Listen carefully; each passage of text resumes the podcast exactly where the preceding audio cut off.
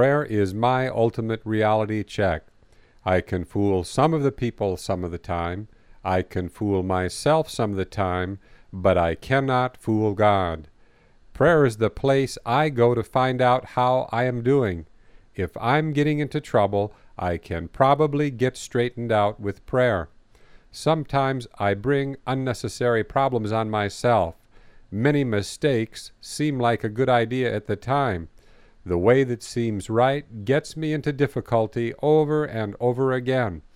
I need a periodic reality check to avoid the way that seems right but that leads to disaster. Prayer is that reality check. It clarifies my vision. It's not asking for a miracle or trying to make my problems disappear. I pray to discover how things really are so I don't fool myself and follow the way that seems right but ends in tragedy. If I pull on a long rope that connects a boat to shore, I don't pull the shore to the boat. Instead, I pull the boat to the shore. That is the way it is with prayer. When I pull on the rope that connects me to God, I don't pull God to my way of doing things, I pull myself to His way of doing things. Prayer is the way I align myself with God's program for my life. Prayer doesn't change God, prayer changes me. Prayer is the ultimate reality check. Prayer is a place you go to find out how you are doing. If you're getting into trouble, you can probably get straightened out during prayer. You bring many problems on yourself. So many mistakes seem like a good idea at the time. Scripture says, There is a way that seems right unto a man, but the ends thereof are death. Those words summarize the disasters of countless lives. When your hormones are talking, there is a way that seems right unto a man. When you are consumed by greed, there is a way that seems right unto a man. When you want something that you can't afford, there is a way that seems right unto a man. The way that seems right gets you into trouble again and again.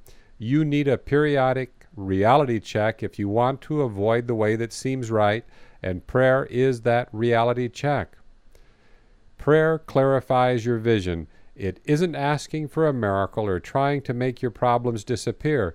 You pray to discover the way things actually are so you don't fool yourself and follow the way that seems right but that ends in disaster.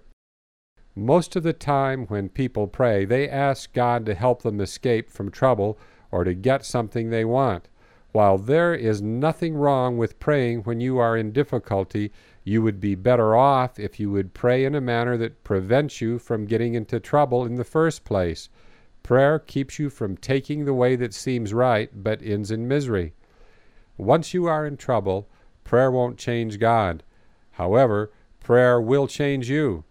When you stop trying to make God solve your problems and get on with the business of finding out what He wants you to do about them, you have discovered what prayer is all about. The purpose of prayer isn't to change God, it's to change you. You need to pray until you have done an ultimate reality check and found out where you are and what you need to do. You don't need to get God aligned with your program for life. You need to get yourself aligned with His program. Spirituality is a very personal matter. God has an agenda and direction for your life that no one else knows.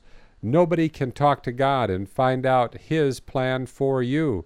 That's your unique privilege, and it forms the core of your life's adventure with God. Some people carry an enormous burden of false beliefs about themselves and about their potential for excellence. They continually focus on their limitations rather than on their possibilities.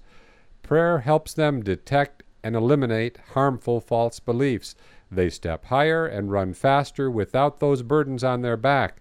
They discover the truth that sets them free. Go ahead, do an ultimate reality check and find out about God's plan for your life. Then hang on for the ride because it's time to max out on God's love.